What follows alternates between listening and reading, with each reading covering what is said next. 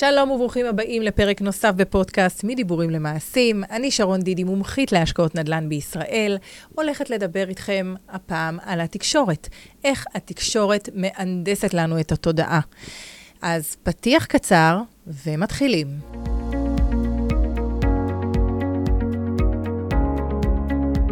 בפודקאסט הזה נדבר על כל מה שמעניין אתכם בהשקעות נדל"ן בישראל.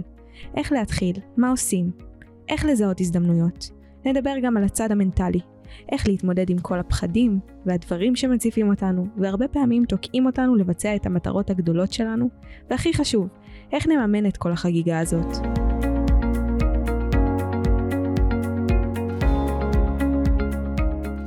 שלום לכם, הולך להיות לנו פרק מעניין במיוחד.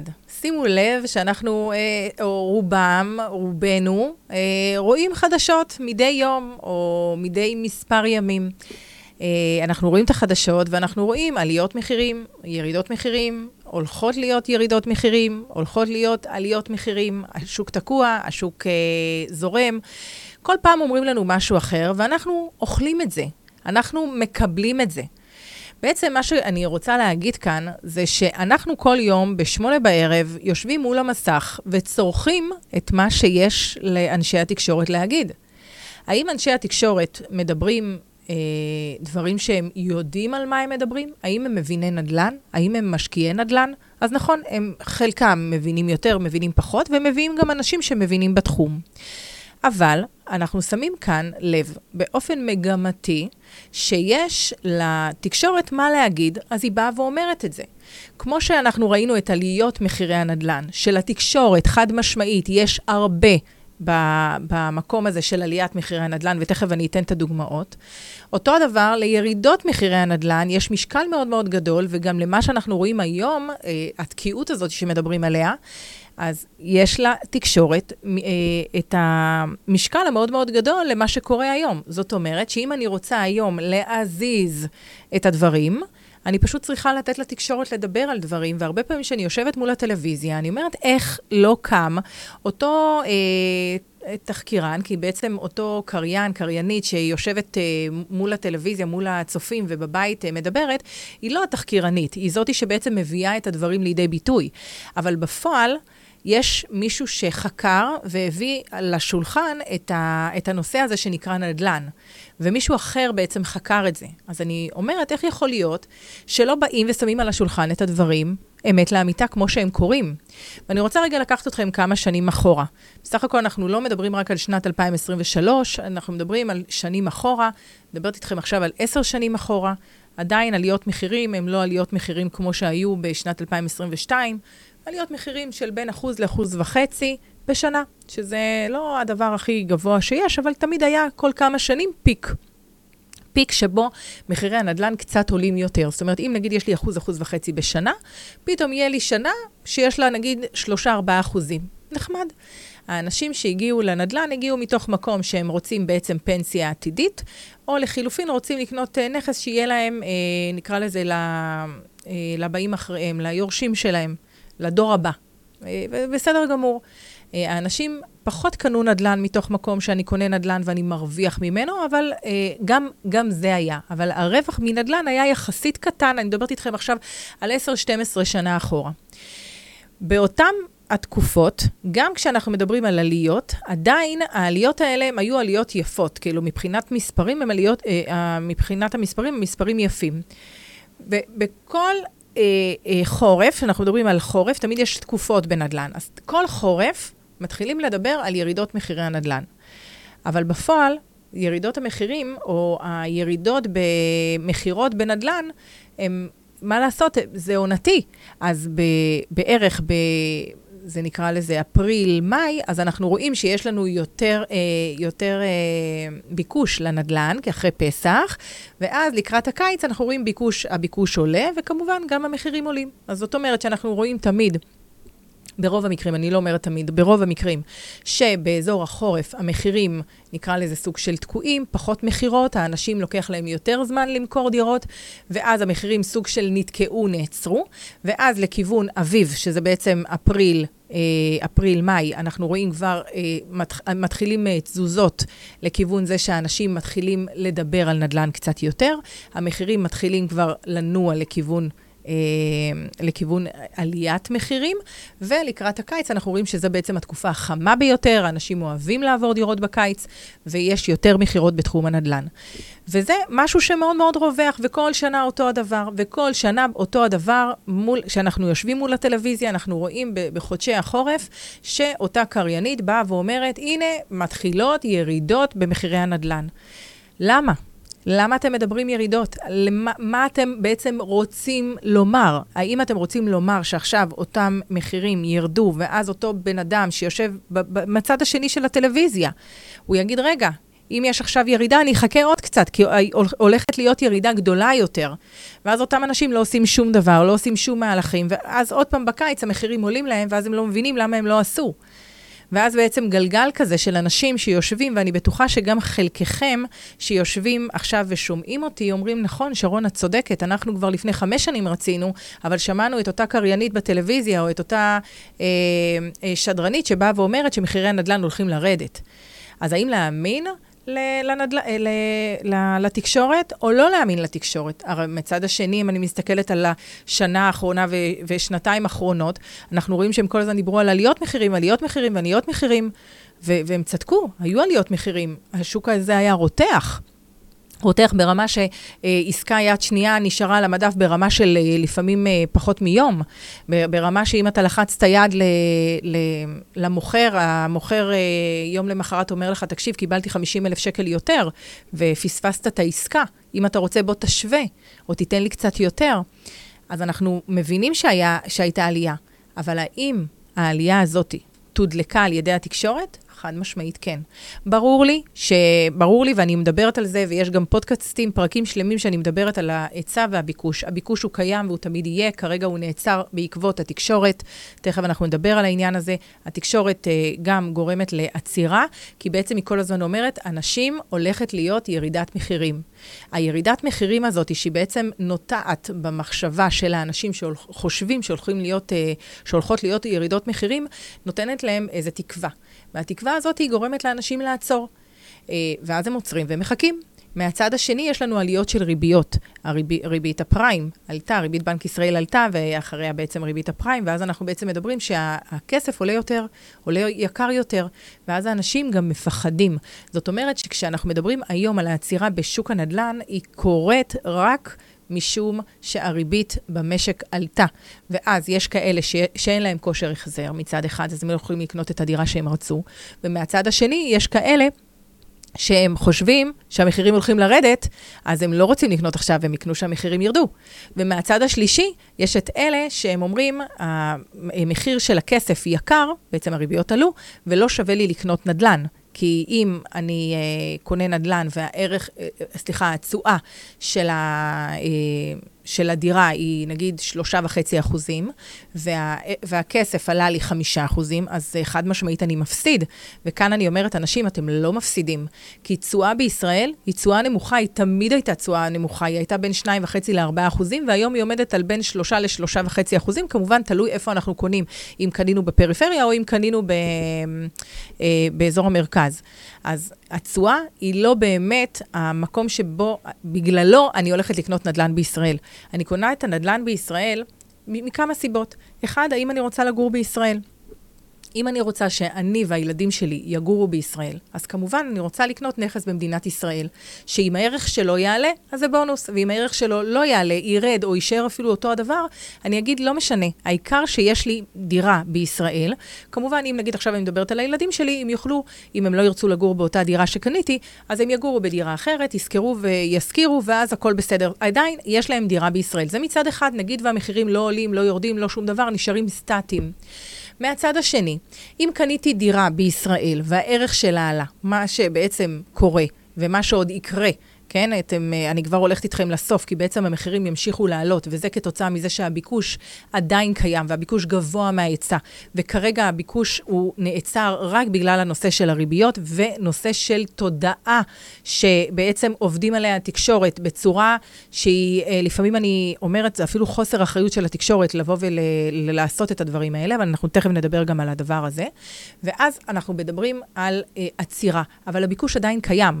ההיצע הוא קטן, ואז ברגע שהריביות ירדו, מה שיקרה לנו זה, אה, כולם יחזרו עוד פעם להשקיע בנדל"ן, ואז אותם אנשים שיגידו, איך עכשיו אני רציתי להשקיע, אבל אמרו שהמחירים ירדו. זה מה שאמרו לי בתקשורת, המחירים אוטוטו יורדים. יש כאלה שאומרים לי, שרון, המחירים הולכים לרדת בחצי. אני אומרת להם, איפה אתם חושבים שהם ירדו בחצי? המחירים לא ירדו בחצי. המחירים יכולים לרדת בשלושה עד חמישה אחוזים. אבל זה בטל בשישים כשאנחנו מדברים על העניין הזה, שיש לנו כאן ערך אחר. ערך אחר בזה שעדיין הלכתי וקניתי נכס, כן? גם אם הוא ירד בחמישה אחוזים, אז הוא ירד, בסדר, אז נכון, אז קניתי, זה לא כיף לקנות נכס, ולדעת שיכלת לקנות אותו ב-50 אלף שקל פחות. לא כיף, חד משמעית. אבל למה אני אומרת בטל בשישים? כי כשאני מסתכלת לטווח הרחוק, ואני רואה שיש לנכס איזה פוטנציאל השבחה, כמובן, יש לנו פרק על פוטנציאל השבחה, תלכו ותקשיבו לו, איך אנחנו מזהים פוטנציאל השבחה לנכס. אז אם אני זיהיתי נכס, ואני יודעת שיש לו פוטנציאל השבחה, ואני יודעת שהערך שלו יעלה בגלל פעול, פעולות שקורות שם בשטח, או דברים שקורים, לה, אה, שיקרו בסביבה של הנכס, או לנכס עצמו, אז ברור לכם שעוד 50 אלף, פחות 50 אלף, זה לא האישו. מבחינתי, בואי תיכנסי לעסקה. עכשיו, מה קורה לאותם אנשים שלא לא נכנסים לעסקה? הם מחכים, יושבים על הגדר, אבל מתי הם יחזרו? הם יחזרו כשהמחירים יתחילו לעלות. וזה מה שקורה פעם אחר פעם לאותם אנשים שיושבים על הגדר כתוצאה מהתקשורת. וכשאני מדברת, התקשורת מהנדסת לנו את התודעה, זה בגלל שהתקשורת היא זאתי שבאה ואומרת לנו, לכו מהר, מהר, מהר, לפני שיגמר. וזו הייתה כתבה אה, בידיעות אחרונות ידיעות אחרונות, אני קיבלתי, ואני מאוד כעסתי, ואני מדברת על זה בפודקאסט אחר, שראיתי את הכתבה הזאת שאומר, שאומרת, תוך שמונה חודשים הולכות להיגמר הדירות ליזמים. זה מה שהכותרת אמרה. עכשיו, רוב האנשים לא קוראים את האותיות הקטנות, והם קוראים את האותיות הגדולות ואת הקצת יותר, את הבינוניות. וזאת הכותרת. וכשאני רואה כותרת כזאת, ולא נכנסת לעובי הקורה, זאת אומרת, לא נכנסת עכשיו לתוך העיתון עצמו, אני מבינה שזהו, אוטוטו נגמרות לי הדירות. ואם נגמר לי הדירות, אם נגמרות לי הדירות, אז אני הולכת לקנות מה שיש. וזו תודעה. מישהו, מה, מישהו בא ואומר לי, בואי תקני. למה? כי עוד מעט לא יהיה. ואם העיתון אומר לי את זה, אז חד משמעית, עוד מעט לא יהיה. עכשיו, יש צדק בדברים שעוד מעט לא יהיה, אבל זה לא ברמה ש... לא יהיה, אלא אנחנו יכולים ללכת ולעשות את הדברים. זאת אומרת שאם, לעשות את הדברים בצורה נינוחה. וכשאני רואה כותרת כזאת, אני אומרת, אוקיי, בעצם יוצרים לי לחץ, ועם הלחץ הזה אנשים באים וקונים. אז מצד אחד, התקשורת באה ואומרת לנו, אה, יש ירידות מחירים. מצד שני, כשהם רוצים, הם מעלים לנו את המחירים על ידי זה שהם שמים כותרות, שהן כותרות מפוצצות. אז אני אומרת, איפה האיזון כאן? איפה האיזון כאן? ואם התקשורת רוצה שבאמת יהיה לנו כאן טוב יותר, ושהילדים שלנו באמת יוכלו לקנות דירות, יש להם חלק מאוד גדול בנושא הזה של רכישה. אה, של דירות ומכירה של דירות, אה, או בקטע של אה, להציע הצעות שאותם חברי כנסת שאמורים לעשות דברים לטובת ה... לטובתנו, לטובת העם, יחשבו שאולי באמת יש כאן משהו אחר. זאת אומרת שיש כאן משהו שאפשר לעשות, ולא רק לבוא ולהציג את התמונה שעוד שמונה חודשים הולכות להיגמר הדירות במדינת ישראל, ליזמים במדינת ישראל. זה באמת מאוד מאוד מלחיץ. מצד אחד. ומצד שני, לבוא ולהגיד, אה, יש ירידות מחירים, יש ירידות מחירים, יש ירידות מחירים, בזמן שאנחנו לא רואים ירידות מחירים בכל מקום. להפך, אנחנו רואים גם עליות מחירים, או נכון, זה לא כמו עליות מחירים שהיו אה, לפני שנה, אבל אנחנו כן רואים שיש מחירים שהם אה, שומרים על יציבות, יש לנו יותר הטבות והכול. אבל במקום לבוא ולהגיד, יש ירידות מחירים, יש ירידות מחירים, ואז האנשים בעצם עוצרים, ובעצם... הרי מה קורה? אנשים עוצרים והם יושבים על הגדר. מתישהו אותו בן אדם, הוא צריך דירה, אז מתי שהוא ירד מהגדר, מתי הוא ירד מהגדר? בדרך כלל, כשהוא יבין שהוא, או שהוא מפסיד, זאת אומרת שהולכות להיות אה, עליות מחירים והוא הולך להפסיד, ואז הוא יחזור, ויחד, בדרך כלל זה קורה, כולם חוזרים בבת אחת, ואז יש פיק גדול נוסף של דירות, אה, של אה, עליות מחירים. דרך אגב, ככה קרה בתקופת הקורונה. בתקופת הקורונה, מרץ 2020, באמת היה חודש של, חודש קשה בנדל"ן, כי בעצם היו את כל הסגרים וכל הדברים האלה, ואז בעצם אה, לא היו מכירות, ממש ירידה דרסטית של המכירות, ואז כביכול באו להספיד את עולם הנדל"ן. עולם הנדל"ן, זהו, נגמר, הנה מכאן כבר אה, אין עליות וכל הדברים האלה. ובדיוק ההפך קרה. כתוצאה מהקורונה מה- וכל הקטע הזה שלא היה שום דבר, פתאום אנשים הבינו שהם חייבים ליצור לעצמם תוספת הכנסה שהיא לא מיגיעה אישית, שהם חייבים מקור פרנסה אחר, נוסף, ואם הם לא ידאגו לעצמם, אף אחד לא ידאג לעצמו, להם. כי בעצם מה שקרה זה שברגע אחד, לא משנה באיזה חברה עבדת, גדולה או קטנה, כן? ברגע אחד הכל הפסיק. פתאום אי אפשר ללכת לעבודה, פתאום מישהו אחר שולט בך. אתם מבינים? אז יש כאן קטע. ולכן, המקום הזה של תודעה היא, זה, זה פרק שלדעתי הוא מאוד מאוד חשוב, כי כשאני באה ושומעת את מה שיש לאותה קריינית, ולא משנה באיזה ערוץ להגיד לי, אני צריכה לקחת את הדברים שלה בערבון מוגבל. למה בערבון מוגבל? כי אני אומרת, אוקיי, יש לי כאן כתבה, שהיא כתבת, תח... כתבת תחקיר. כמו לדוגמה, הנה, נגיד אני אתן לכם אה, אה, דוגמה על באר שבע. עשו כתבת תחקיר מצוינת על העיר באר שבע. הלכו ולקחו אה, מתווכים בעיר באר שבע, מתווכים אה, מהשורה הראשונה, שייתנו את הסקירה שלהם מה קורה, ולקחו גם משקיעים שהשקיעו בבאר שבע, ושייתנו את הסקירה שלהם מה קורה מהעיניים של אותו משקיע. ולקחו משקיעים שהשקיעו באזורים של הסטודנטים, אזורים שכרגע, בתקופת הקורונה, כן, היו ריקים, הסטודנטים אה, לא למדו, בעצם אה, הכל היה מושבת. אה, והאנשים האלה בעצם הוציאו את הדירות למכירה, דירות ריקות, כאילו לא מושכרות, ויש להם כנראה משכנתה או דברים כאלה, ובעצם דיברו לאותו משקיע. אז מה המשקיע מדבר? הוא אומר, תקשיב, אני השקעתי בבאר שבע, יש איתי מלא מלא משקיעים, אני עכשיו רוצה למכור, יחד איתי יש מלא, אני חייב להוריד מחיר. הדירות ריקות כאן. וואו, אתם שומעים את הדבר הזה, ומה אתם אומרים? אתם באופן אוטומטי אומרים, באר שבע גרועה ביותר, הנה אותם אנשים שהשקיעו, וואלה, היום הם בוכים על הכסף שלהם שהם השקיעו שם, והנה הדירה ריקה, וזה לא העברות שציירו לנו והכול. אבל זה משהו, מקום מאוד מאוד מסוים. אם אתם תלכו לאזורים אחרים, אזורים של משפחות בבאר שבע, אתם תראו שדווקא יש דרישה לדירות. יש דרישה לדירות, והכל תלוי באיזה אזור אתם הולכים, ולכן אי אפשר לקחת בצורה מגמתית, לקחת, אה, אה, איך זה נקרא, אה, אה, כתבה, ולבוא ולהשליך אותה על כל העיר באר שבע. נתתי את באר שבע כדוגמה, כן? אבל זה יכול להיות על כל עיר אחרת. כמו לדוגמה, שאי אפשר לבוא ולקחת אה, אה, כתבה על עיר אחרת, שהעיר הזאת היא פורחת ומשגשגת והכול, שזה כאילו כל העיר. לא, זה שכונות מסוימות. שעושים את הכתבות, עושים את הכתבות וצריכים לבדוק על איזה שכונה הם מדברים, ולא מדברים על כל העיר באר שבע. ואז כשהם אומרים על ירידות מחירים, אז אנחנו צריכים להבין, האם זה על כל העיר באר שבע? האם דיברתם על כל העיר, או דיברתם על חלק מאוד מסוים? ואז כשהם יורדים לעובי הקורה, רואים שזה על חלק מסוים.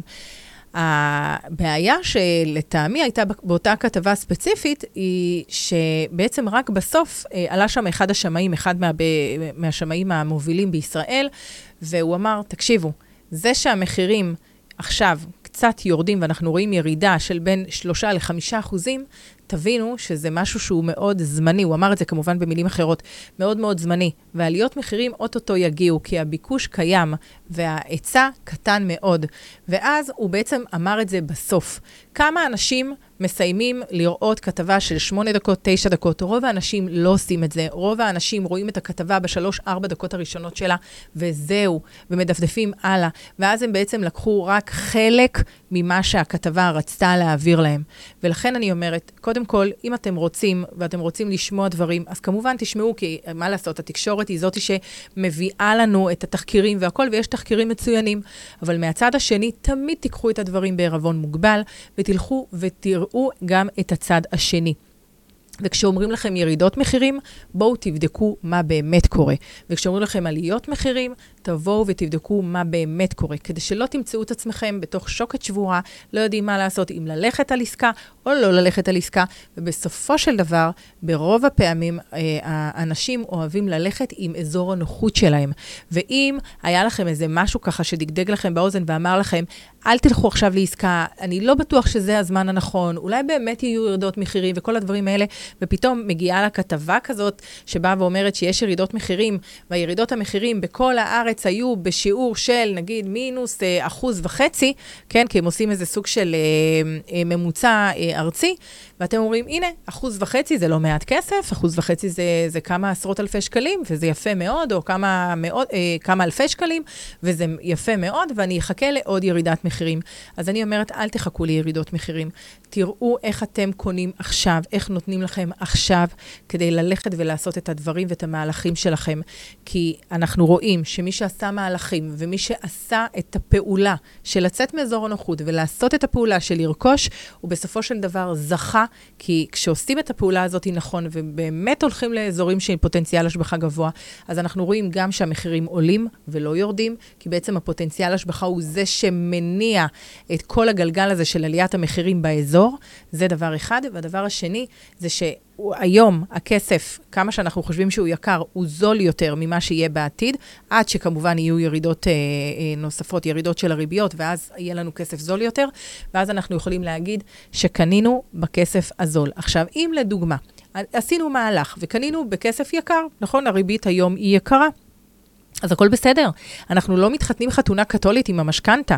המשכנתה יש לה נקודות יציאה, ואפשר לעשות את זה, ויש לנו נקודות יציאה, ואנחנו נעשה את הכל עם נקודות יציאה כאלה, שלא יהיה לנו עמלת פירעון מוקדם. וזה משום שאנחנו באמת רוצים למחזר את המשכנתה כשהריביות ירדו, ושלא יהיה לנו עמלות פירעון מוקדם. בגלל זה אנחנו עושים את הנקודות יציאה האלה. אז בעצם, מה שאני אומרת, זה שהתקשורת מהנדסת את התודעה שלנו, ואם התודעה שלכם היא בעצם תודעה שבאה ואומרת, אני רוצה ליצור לעצמי נכסים לעתיד, אם זה לילדים שלי שיהיה להם לעתיד שלהם, אם אני רוצה אולי פנסיה לעתיד, או להגדיל את ההון בשביל שאני אוכל ללכת ולעשות כל דבר שאני בוחר, אם זה לטוס לחו"ל, לחדש את הרכב, לעשות כל דבר שאני רוצה לעשות, אז חד משמעית, תלכו ותראו את האזורים שאתם רוצים לקנות בהם, אם אתם יכולים לקנות בהם בכלל. ואם אתם לא יכולים לקנות, יכול להיות שיש אזורים אחרים שהם היום יכולים להיות אה, אה, ברי קנייה עבורכם.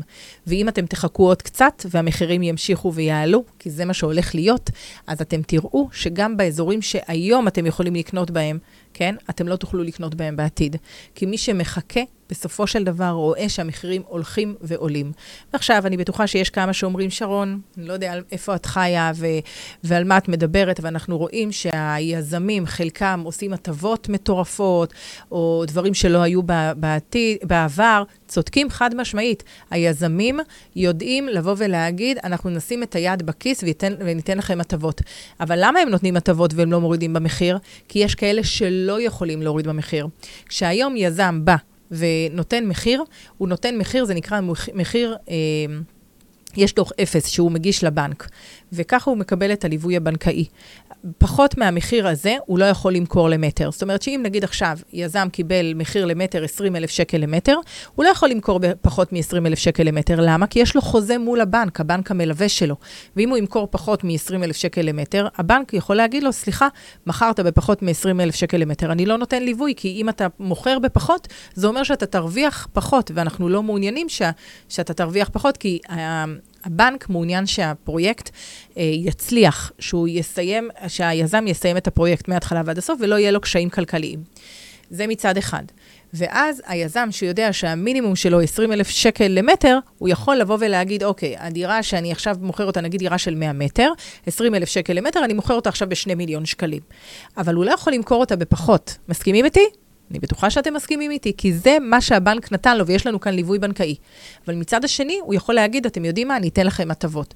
אז הוא נותן הטבות, ויש לנו כל מיני הטבות, אם זה לא צמוד למדד, שזה כמה עשרות אלפי שקלים, וזה יכול להגיע גם למאות אלפי שקלים, תלוי במחיר הדירה. יכול להיות, אה, אה, איך זה נקרא, אה, אה, כל מיני... אה, שדרוגים שנותנים למפרט, אה, קטע של אה, פריסת תשלומים, אם זה 10.90, 15.85, 20.80, זה כסף.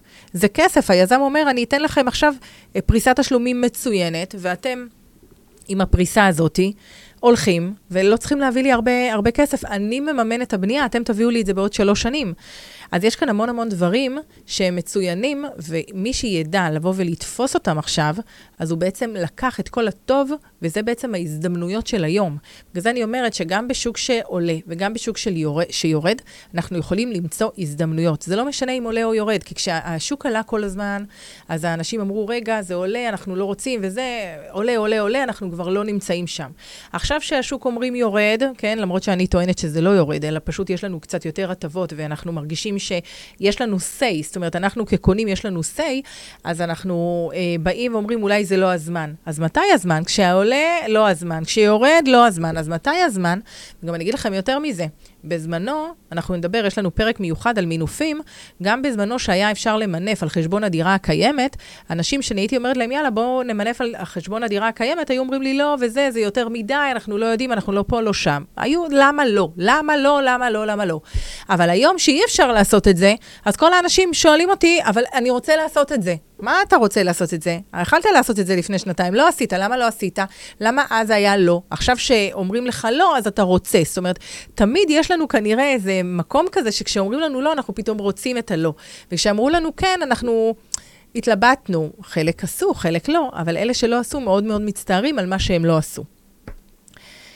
אמ, אז זהו, אז זה בעצם היה אה, מה שלי יש להגיד על התקשורת, ואני רוצה שתבינו שהתקשורת זה כלי מדהים, אנחנו הרי שומעים, ואני רואה מדי יום חדשות אה, ומתעדכנת באינטרנט אם אני לא יכולה לראות בערב. המקום הזה, שדרך אגב, אה, הרבה פעמים אני אומרת, די, אני, עם כל מה שקורה לאחרונה, עדיף לא לראות כדי לא להיכנס לחששות וחרדות וכאלה.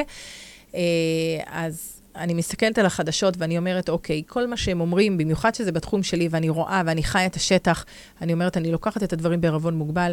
כמובן שחלק מהדברים אני לוקחת, יש דברים טובים, אבל את החלק הזה של אה, הירידות וכל הדברים האלה, ואנחנו רואים איך מנסים שמזמינים אנשים, ל... אה, אם זה יועצי משכנתאות ואם זה שמאים שמזמינים אותם לאולפן ויושבים, נו, אתם רואים את הירידות מחירים? אז כן, יש אה, עצירה, אבל זה לא אומר שיש ירידות מחירים. וכשמדברים עם אנשי מקצוע ויועצים ואנשים שמגיעים, האנשים אומרים, גם אם יש עכשיו עצירה או ירידה של מספר אחוזים, זה יחסית מינורי וקטן, כי הבעיה היא ההיצע.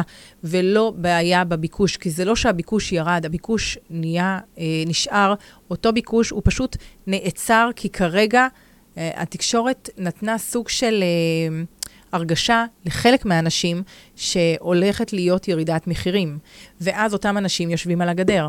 מהצד השני, יש גם את המחיר למשתכן, שחלק מהאנשים אה, אה, זכאים למחיר למשתכן, ואז הם מחכים להגרלות. ומהצד השלישי, יש את העניין של הריביות, שהם עלו, ואז האנשים, יש כאלה שכבר לא יכולים, אין להם כושר החזר, אז הם לא יכולים לקבל משכנתה, אז הם גם כרגע ב hold. אז הכל ב hold. אז תדעו אתם איך לנצל את התקופה הזאת, שהיא תקופה מצוינת לרכישות, וזאת ההזדמנות שלכם. ותמיד אנחנו אומרים, אה, מרק טווין אמר, יותר נכון, מרק טווין אמר שאת ההזדמנויות אנחנו, הוא, הוא תמיד רואה בדיעבד. למה בדיעבד? כי רק בדיעבד אנחנו יכולים להגיד, יאללה, זאת הייתה התקופה של ההזדמנויות. עכשיו, מי שחכם ושומע את הפודקאסט הזה, תיקחו רגע את מה שאני אומרת. זאת ההזדמנות שלכם עכשיו, לתקופה הטובה ביותר ללכת ולקנות נדל"ן. מי שיכול לקחת משכנתה עכשיו, יש לו את הכסף, והוא יכול לקחת משכנתה עכשיו, אז הוא לוקח. ויש כאלה שלא צריכים משכנתה והם קונים את הדירה ללא משכנתה, וזה גם מצוין. אבל היום זה המחירים הנמוכים, שעוד מעט אנחנו נשמע שהם הולכים ועולים ועולים ועולים. אז זאת ההזדמנות לקנות היום בזול. כמה שזה נשמע לכם קלשעתי, לא, היום אתם קונים בזול. ומי שאין לו את האפשרות לקחת משכנתה, או אין לו את האפשרות לקנות אה, במלוא הסכום, אז הוא יכול ללכת לכל היד ראשונה, כמו הפרויקטים ש, שאני, אה, אה, יש לי לא מעט כאלה, שמשלמים עכשיו 15 אחוז, והשאר משלמים בעוד אה, אה, שלוש שנים. לדוגמה, הנה בעיר שדרות, יש לנו שם פרויקט ש-15 אחוז משלמים עכשיו, 85 אחוז משלמים בעוד אה, שלוש שנים כשהפרויקט יהיה מוכן. חד משמעית, אין דברים כאלה. בסדר? אנחנו, כמה אנחנו צריכים? 250, 300 אלף, זה מה שאנחנו צריכים עכשיו, תלוי בדירה שאתם קונים, כן? אבל תבינו שיש היום מלא, מלא, מלא, מלא הזדמנויות, וכמובן, מתחת למחיר השוק, עם מלא, מלא, מלא הטבות נוספות שכמובן אה, קיבלנו עבור המועדון שלנו. מה צריך יותר מזה? לא צריך יותר מזה. צריך רק לדעת לבוא ולתפוס את ההזדמנות ולדעת לקחת אותה. אז תודה לכם שהייתם איתי. היה לי העונג להיות בפרק הזה על תקשורת שמהנדסת לנו את התודעה. אז להמשיך לשמוע חדשות, אבל במינונים, ולקחת את הדברים בערבון מוגבל, לראות מה אתם לוקחים, מה אתם לוקחים, ומפה אתם בודקים כדי לראות האם מדברים על אותה עיר, על כל העיר, או על שכונה מאוד מאוד מסוימת, האם ירד או יעלה. אני אומרת, יעלה. כמובן שאני לא נביאה ואני לא יכולה לדעת, וזה 50-50, וזה תמיד יהיה ככה 50-50, אבל לפי מה שאנחנו רואים, לפי הדברים הריאליים שקורים, ולפי מה שאנחנו רואים בשטח, המחירים עוד צפויים לעלות, ומי שיעשה היום עסקה, יברך אותי על כך, ויגיד איזה מזל שהקשבתי לשרון. אז לכו תצאו ותעשו, וכמו שאני תמיד אומרת, אל תמתינו לקנות נדל"ן, תקנו נדל"ן ותמתינו. שיהיה לכם יום נפלא. מוזמנים לשמוע אותנו גם בספוטיפיי, אפל פודקאסט, גוגל פודקאסט ובכל אפליקציות ההסכתים. מזמינה אתכם להצטרף למועדון הנדל"ן של דידי, חינם, וליהנות לפני כולם מכל ההזדמנויות הנדל"ניות החמות בשוק, ומהמון ערך וטיפים חינם. ההרשמה דרך האתר שלנו www.sharon.didi.co.il או באינסטגרם שלנו sharon.didi.נדל"ן. קישור להרשמה בביו.